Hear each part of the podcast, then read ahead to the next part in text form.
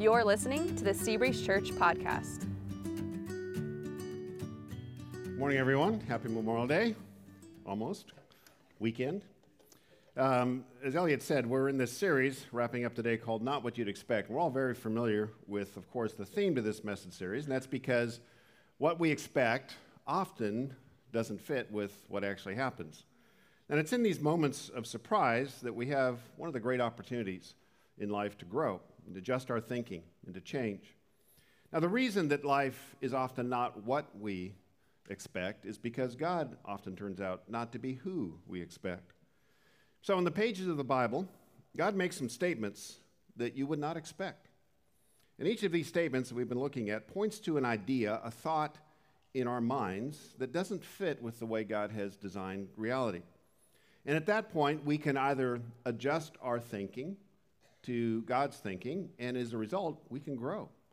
Or we can do the other, opposite. We can resist the way God has designed reality. We can get mad at God and we can try to force our own way and we can just kind of stumble through life. Now, today we're going to end this series by looking at the time when God says that we actually have a good reason to be confident. It's very different than what you would expect. Here's the statement in Hebrews, the New Testament book of Hebrews, chapter 4, verse 16. It says, Let us then approach the throne of grace, here it is, with confidence, so that we may receive mercy and find grace to help us in our time of need. So, when is it that we are told to approach God with confidence? It's in our time of need. Now, the type of need this is talking about is moral failure. It's talking about sin. The verses that precede this one are about how God responds to our sin, our failure. Now, confidence is not at all how we tend to respond to our moral failures, to our sin. We don't do what is wrong and then suddenly have this sense of confidence well up inside of us as a result of doing the wrong thing. It's, of course, it's the opposite. We get discouraged because usually this isn't the only time we've failed in this way, probably many times. We begin to feel hopeless about ourselves. But in this verse, God says the opposite of what we think and what we feel about our own sin. He says that it's in our time of guilt, in our moments of moral failure, that there actually is a reason for confidence. That's not what you'd expect from God on the topic of sin. Now, this statement that he makes is a summary statement at the end of five verses. That's why this verse starts with, Let us then. It's pointing to what had been said previously. So let's go back and consider the case that God is building that brings us to the point of confidence in the moment of moral failure. First, we're going to look at the idea of false confidence. This is where uh, God's argument begins. He makes the case that if we are confident in ourselves and our own moral performance, that is false confidence. And then we're going to look at faith confidence. This is the place that we have reason for confidence because of what Jesus has done, not what we do. And then lastly, failure confidence, which is the test for where our confidence actually lies. So let's begin with false confidence. Now, to be clear, sin itself is not the reason for you to be confident. So if you sin, that's not the reason for you to be confident. That's actually why you should not be confident in yourself. It's evidence of why we can't count on ourselves and our moral performance. I want you to think of a time in your life when you were brimming with confidence. As you think about that time, let me ask you, why were you so confident? My guess is it's because something that you had planned, something that you'd worked hard for, had succeeded. For me, one of the moments I'll never forget on this question is the Sunday that we met in this room for the first time. It was standing room only crowd. We combined into one service. And I think that if you were here at that time, you'll, you'll remember this. We were brimming with confidence as a church. I mean, we had planned for this, we had given sacrificially for this, we'd worked hard for this to buy this land and move on to the site. And there was the sense that if, if this could be accomplished, then the future is bright. That was the summer of 2007. No one saw the financial collapse of 2008 coming. I mean, maybe you did. I didn't know anyone who saw that coming. Caught us all by surprise. As a result, the giving here went down 30%. At a time when we had stretched to, to buy this land and we had a good mortgage. By good, I mean big mortgage. At that point, conflict erupted on staff, and some really good people left. And uh, if you were to measure my confidence personally in 2009, just two years later, you'd have, you'd have been hard pressed to find a pulse. There was no confidence that I felt. I mean, I felt like a failure. And I actually wondered if my leadership here had come to an end because it appeared that I'd, won, I'd let us off a cliff. Why did I feel like such a failure? That's because the opposite was occurring now. Everything that I'd planned for, everything that we'd worked for was falling apart before our eyes. And God was gracious, and it ended up not going off the edge of the cliff. But boy, it sure looked bad in 2009. So now I want you to think back to the time when you were confident. What happened? What happened the next year and the year after that? Now, if you just kept piling up one success after another, then your confidence graph looks like this.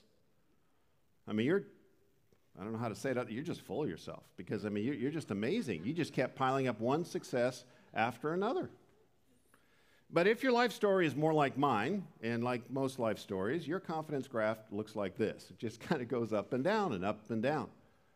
You know, there, there's moments of success, and you think, wow, I'm, I'm pretty amazing. And then there's moments of, no, I'm, I'm, I'm not very amazing at all. I don't even know what I was thinking. And then, oh, no, I'm amazing again, and now I'm awful again. And then that's just the way confidence tends to go. Now, I've had this same experience morally. There are times when it feels like I'm on a roll here in doing what is right. Yeah, I, I'm, I'm doing really good. But that is often followed by a time when it becomes clear that I'm not nearly as good or as amazing as I thought I was. Now, am I just being hard on myself in those moments? No, I don't think so. The verses that we are looking at this morning agree with this notion that we are not nearly as good as we tend to think that we are. And therefore, we have no reason really for confidence in our moral behavior. Here's how the case begins in Hebrews chapter 4, verses 12 through 13. It says, For the word of God is living and active, sharper than any double edged sword. It penetrates even to dividing soul and spirit, joints and marrow. It judges the thoughts and attitudes of the heart. Nothing in all creation is hidden from God's sight. Everything is uncovered and laid bare before the eyes of him to whom we must give an account. So it begins by saying that God's word, the Bible, is living and it's active. What that means is it's not a set of ancient moral ideas. It contains what God says is right and what God says is wrong, not just thousands of years ago, but for all time. And the words that have been recorded in the Bible may have been recorded thousands of years ago, but because they are God's word, not just human words, they don't die. So if you pick up the Bible today and you read it, you will be measured by those words. And it turns out the Bible doesn't just measure your actions, your behavior, it measures also your thoughts and your attitudes. You see, in the Bible, a, a, good deed is measured in two parts. First, there is the outward action. That's the way we measure a good deed. And the question with the outward action is does this act conform with what God says is right? The second measurement is the inward motive. Those are the thoughts and the attitudes of our hearts. This question asks Are we doing it for the right reasons. What are the right reasons? The right reason in the Bible is out of a love for God. That's the pure motive that God wants. The wrong reason is out of self interest. Now, why does God care about our motives? Why does He care about the inside part? I mean, it's hard enough to get the outside part right. You add the inside part to it, and it's, well, it's impossible. So, why does God care so much about the inside? It's because our actions are just the visible 10% of the proverbial moral iceberg. What we do is, is just a small part of our moral hearts. So if we are doing the right thing because it's in our self interest to do it, then what happens when doing the right thing is no longer in our self interest? Well, then we'll stop doing the right thing. For example, what if loving our spouse stops benefiting us? Well, then, if our motive was self interest, we will stop loving them. Even though God says we should honor that commitment and keep loving them. Why will we stop loving them? Well, it's because we were doing the right thing, but for the wrong reason. But if, on the other hand, we are loving our spouse primarily because we love God, then we can keep loving them even when we're not getting what we'd hope to get out of that marriage. You see, over time, the reason why we are doing things always wins over the what we are doing. That's why it's the 90% of the moral iceberg. That's what drives our behavior. And this is why the Bible, it says, is like a double edged sword in this verse. A double edged sword, the time this was written, was the sharpest instrument of the time. So, what this is saying is the Bible is not just like a hammer pounding on us saying, do the right thing, don't do the wrong thing. No, the Bible really is more like a, a scalpel. It gets deep into your soul. And it uncovers the motives in your heart that need to change. So now that you know that God doesn't just measure actions, but He also measures motives, how confident do you feel in your moral life?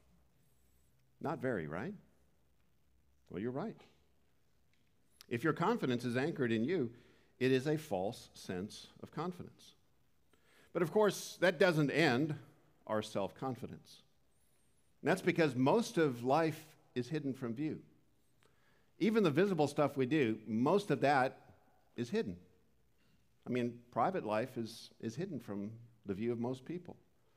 And when you talk about the inside life, that often is hidden from us. We often don't realize the motives until they're really tested. And so we tend to think that we have reason for confidence because we can pretend that we're better than we are to other people and we can fool ourselves, but not God. He goes on to say, nothing in all of creation, though, is hidden from God's sight. Everything, outside and inside, is uncovered, it's laid bare before the eyes of him to whom not, not just watching, but to whom we must give an account. We must answer for our lives. So we may be able to put on a good show and fool people, and even ourselves, but there is no fooling God. God sees our actions, even if other people don't. He sees the motives of our hearts, even if we don't. And so while we are trying to cover things up and present a persona that is confident, he will uncover everything. And we will have to answer for it all. So, what that means is if you are brimming with confidence in yourself, you just don't know the score. There is a timer on all of our self confidence. Now, this may seem like a bad and depressing thought, but this is an important thought because this is the door to a better confidence. That brings us to the better confidence faith confidence. That's the second point faith confidence. False confidence is confidence in what you do, faith confidence is confidence in what Jesus Christ has done on your behalf. It's described this way in the next verses in Hebrews chapter 4, verses 14 through 15. Therefore, since we have a great high priest who has gone through the heavens, Jesus, the Son of God, let us hold firmly to the faith we profess. For we do not have a high priest who is unable to sympathize with our weaknesses, but we have one who has been tempted in every way, just as we are, yet was without sin. This is describing Jesus as the great high priest. Now, the role of the high priest in the Old Testament was to represent the people to God, and conversely, to represent God to the people. The high priest was the mediator between the people and God. Why? Why not just go direct to God? Well, it's because God is holy and we are sinful. And that's not a mix that goes together. Holiness does to sin what fire does to wood it destroys it. In the presence of God, we wouldn't be able to stand, we'd be destroyed.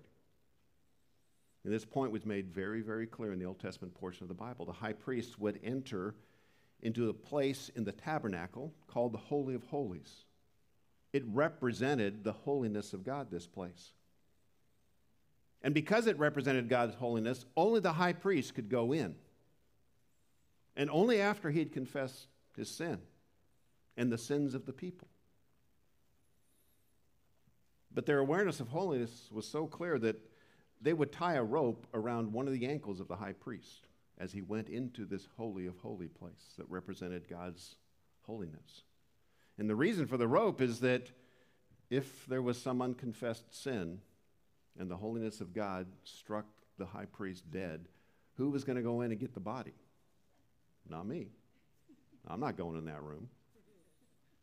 So there's this rope, you just pull the body out. Very, very clear image of how holy God is and how sinful we are. Now, Jesus is called the great high priest. The reason is because he is the final in a long line of high priests. He's the final one that all the previous high priests had pointed to. That's because he was God in flesh. There is no better mediator between God and man than God in a body. And the sacrifice of his perfect life was the one final payment for our sin that all of the previous sacrifices had pointed to. And so he didn't just go into some earthly tabernacle that represented the holiness of God. No, as it says, he went to heaven itself to represent us. But none of this amazing stuff helps us if we don't accept this gift in faith, if we don't accept the forgiveness that He offers. And this is a hold firmly kind of faith because we are a fall into sin easily kind of people. We will need to hold on to this faith and accept this and remember this gift over and over and over again every time we fail. You see, sin tends to loosen the grip of our faith, but it actually is a reason to strengthen that grip. Whenever you fall into sin, what expression do you imagine on the face of God? I imagine disappointment. I imagine kind of a shaking of the head in disgust and a looking away. The reason is because this isn't the first time I've sinned. And his love has got to be wearing thin with me. I mean, if the roles were reversed, my patience and my love would sure be wearing thin by this point.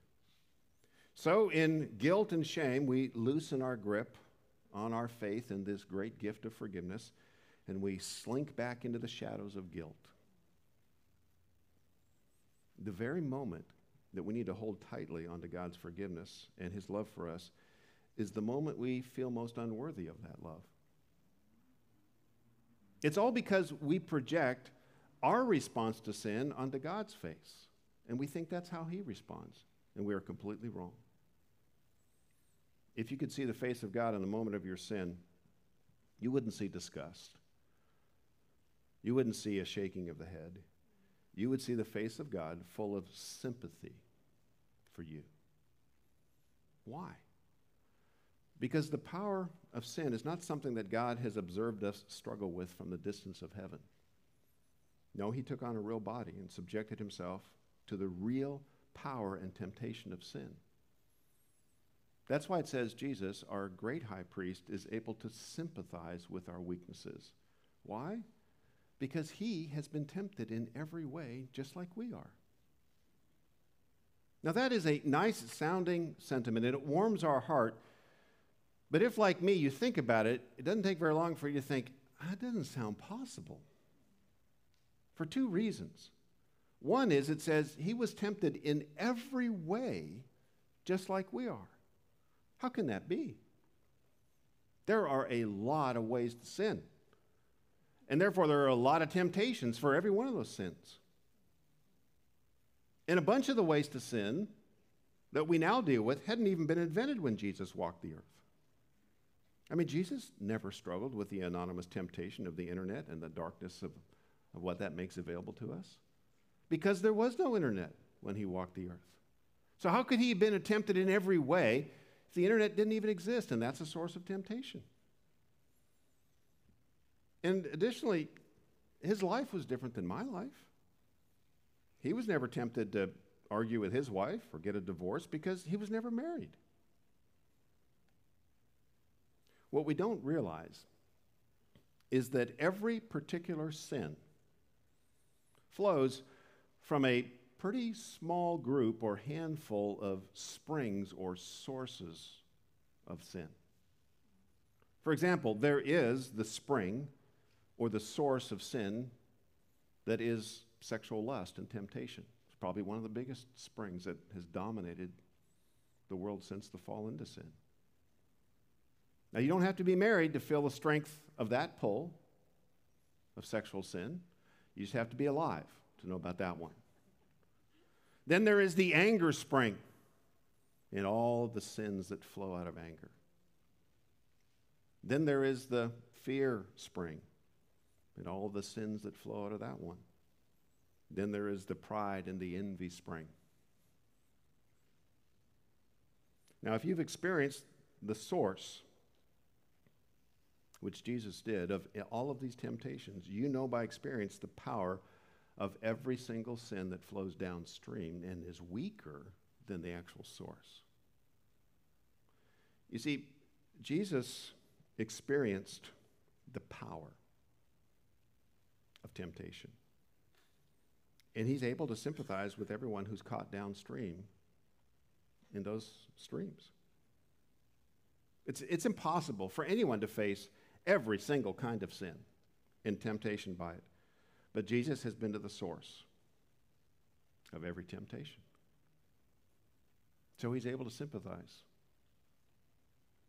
The second reason we tend to question the depth of Jesus' understanding of our struggle with sin is that while maybe we'll concede he has faced the same kinds of temptations we do, it adds this one comment, yet was without sin. He never gave in. He was without sin. That's not been our experience. So, how can he really sympathize with us? He never sinned. We do. Here's the error in our thinking on this. We tend to think that the more that you give into temptation, the stronger it grows. That's not the truth. It's the exact opposite. The more you give into temptation, the less it takes to get you to fall the next time. I mean, it takes a lot of temptation to get you to commit the first sin in an area. But now that you're at sin number 345 in that area, you're a pushover. I mean, all it takes is a thought, boom, you're gone. It took a lot more earlier on. We call it addiction. It doesn't take much temptation now to get us to fall. So, what it feels like to us is that the temptation gets stronger, but the actual fact is we are getting weaker. Most of us only know the early levels of temptation because we cave in early, and therefore we don't know the full weight and power that that temptation can be. You see, Jesus took on the very best the enemy had to offer in the temptation arena. He knows it all well. He's experienced more temptation and the power of more temptation than we'll ever imagine. So the demons in your particular closet are ones he knows well, and he knows all their friends, even better than you do. So, what that means is the look of sympathy on his face for you and for me in the moment of failure is real. It's real. And that brings us to the last kind of confidence failure confidence. Confidence when we fail, when we sin. Your moral failure is the test that reveals the source of your confidence. How you respond in the moment of sin is an automatic reveal about who you're really more confident in your performance, you, or the forgiveness of Jesus Christ. And that brings us to the verse we started with, Hebrews 4:16. Let us then approach the throne of grace with confidence, so that we may receive mercy and find grace to help us in our time of need. The throne of grace. Now, confidence and approaching thrones don't usually go together. When you walk into a throne room and there's a king sitting on the throne, you don't normally just strut in with confidence because there's power on that throne. I mean, the closest I ever got to a king was a former president. Back in 1990, I got a chance with a group of other people to meet Ronald Reagan, shake his hand, talk to him up at his office up in Century City. The reason is because the company I was working for before I came here, we had just published a, a book about his presidency. And so, even though I'd left the company just a few months earlier to come here, because I was a major part of the project, they invited me to join them as they presented him with the first official copy. Now, I was nervous. I was not confident.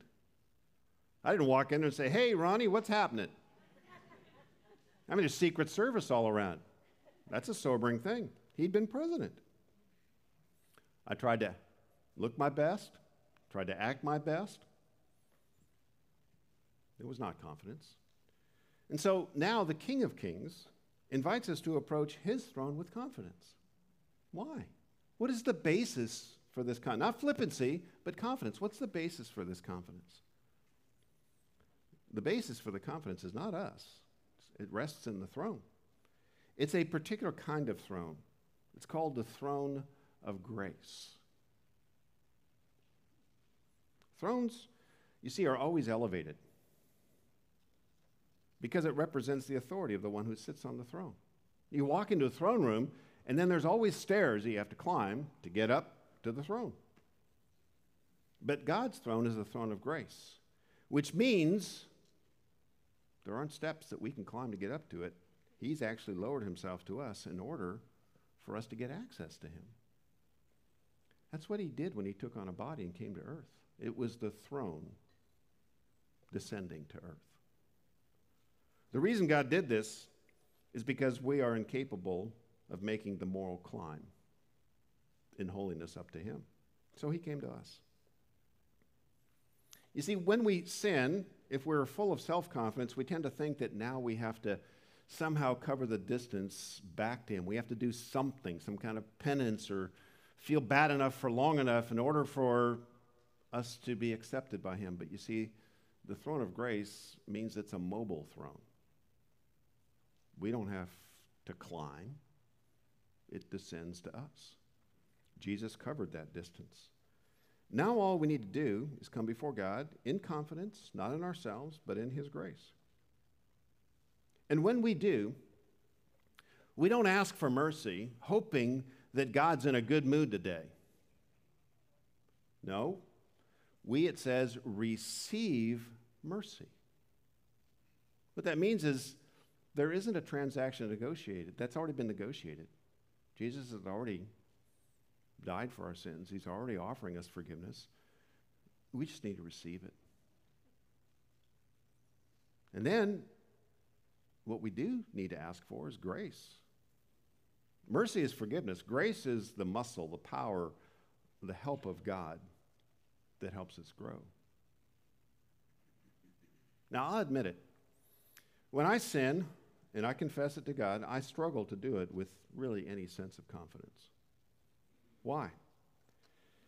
Well, to be honest, I would much prefer to be confident in my moral performance rather than in God's forgiveness.